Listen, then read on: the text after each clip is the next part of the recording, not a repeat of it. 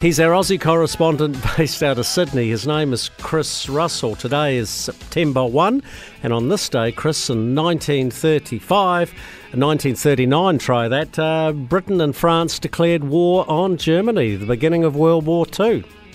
Yeah, exactly right. So, a very significant day, and um, obviously, you know, that was the day when uh, Germany walked into Poland, and uh, and that was the day of the beginning of the next five years of well, uh, six years really. We, we finished on the second of September, 1945. So um, extraordinary, um, extraordinary amount of time in history, and it's also the day in 1985 when uh, they discovered the wreck of the Titanic off the coast of Canada. So there's a couple of bits of trivia for you, Jamie. Thank you very much. Look, uh, uh there's not a world war on at the moment, but there's a real battle on around the world to try and get migrant workers. We're desperately short of labour in New Zealand. You're desperately short of labour in Australia. Where have all the workers gone, Chris? Yeah, well, the problem is that we've we've combined a paranoia about letting people into the country with the fact that the Australians who live here won't do the sort of work we need them to do, and certainly won't do it for the money that's being offered. Uh, so, and that's the problem we've got. And you've got ridiculous situations where farmers, particularly up in some of these uh, irrigation areas, are not growing the most profitable crops they can grow simply because they can't get the people to fix it.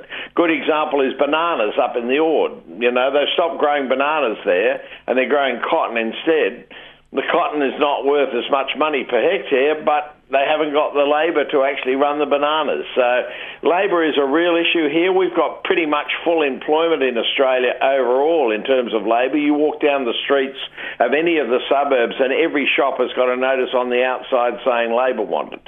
Um, so we haven't got enough labour there. We certainly haven't got enough labour in the bush. They're talking about agricultural visas. They're talking about more general visas to let people coming in for short-term working visas.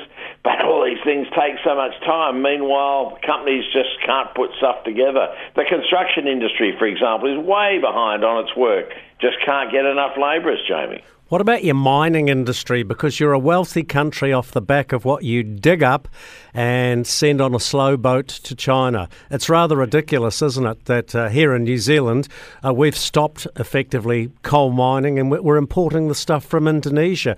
You export all yours to China to fire their power plants. Yeah, that's it. We're scratching for power over here, and they're you know talking about they're going to shut down all these power plants, coal-fired power plants. Yet we produce the they call them black diamonds. The Newcastle coal is supposed to be the best coal for producing heat easily for firing up power stations, and we ship it all overseas. Admittedly, at the moment, for good money, uh, the coal prices have gone through the roof, but nonetheless, uh, we're short of power here. Even gas is the same, Jamie. We, we've got the urea plant up in Brisbane going to shut down imminently and was only kept open by government subsidy over the last few months because we either can't get or can't afford the gas to operate it.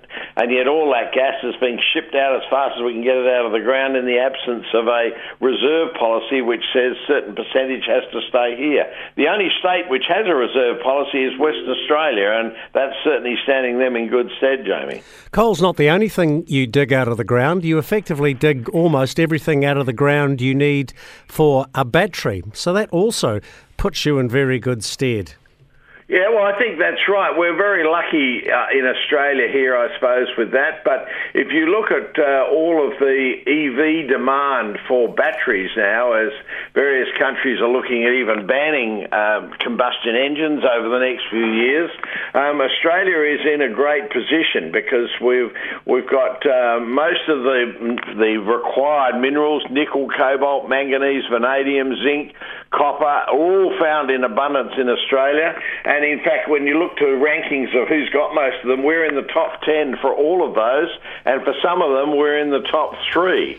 So, um, you know, there's been a lot of money spent on exploration. We've got a massive amount of uh, these uh, products for sale. Um, perhaps the only criticism you had is perhaps we should be turning them into the batteries and selling the batteries rather than let someone else uh, do that middle value add process, Jamie. Thank you, Chris Russell. You are truly the lucky country.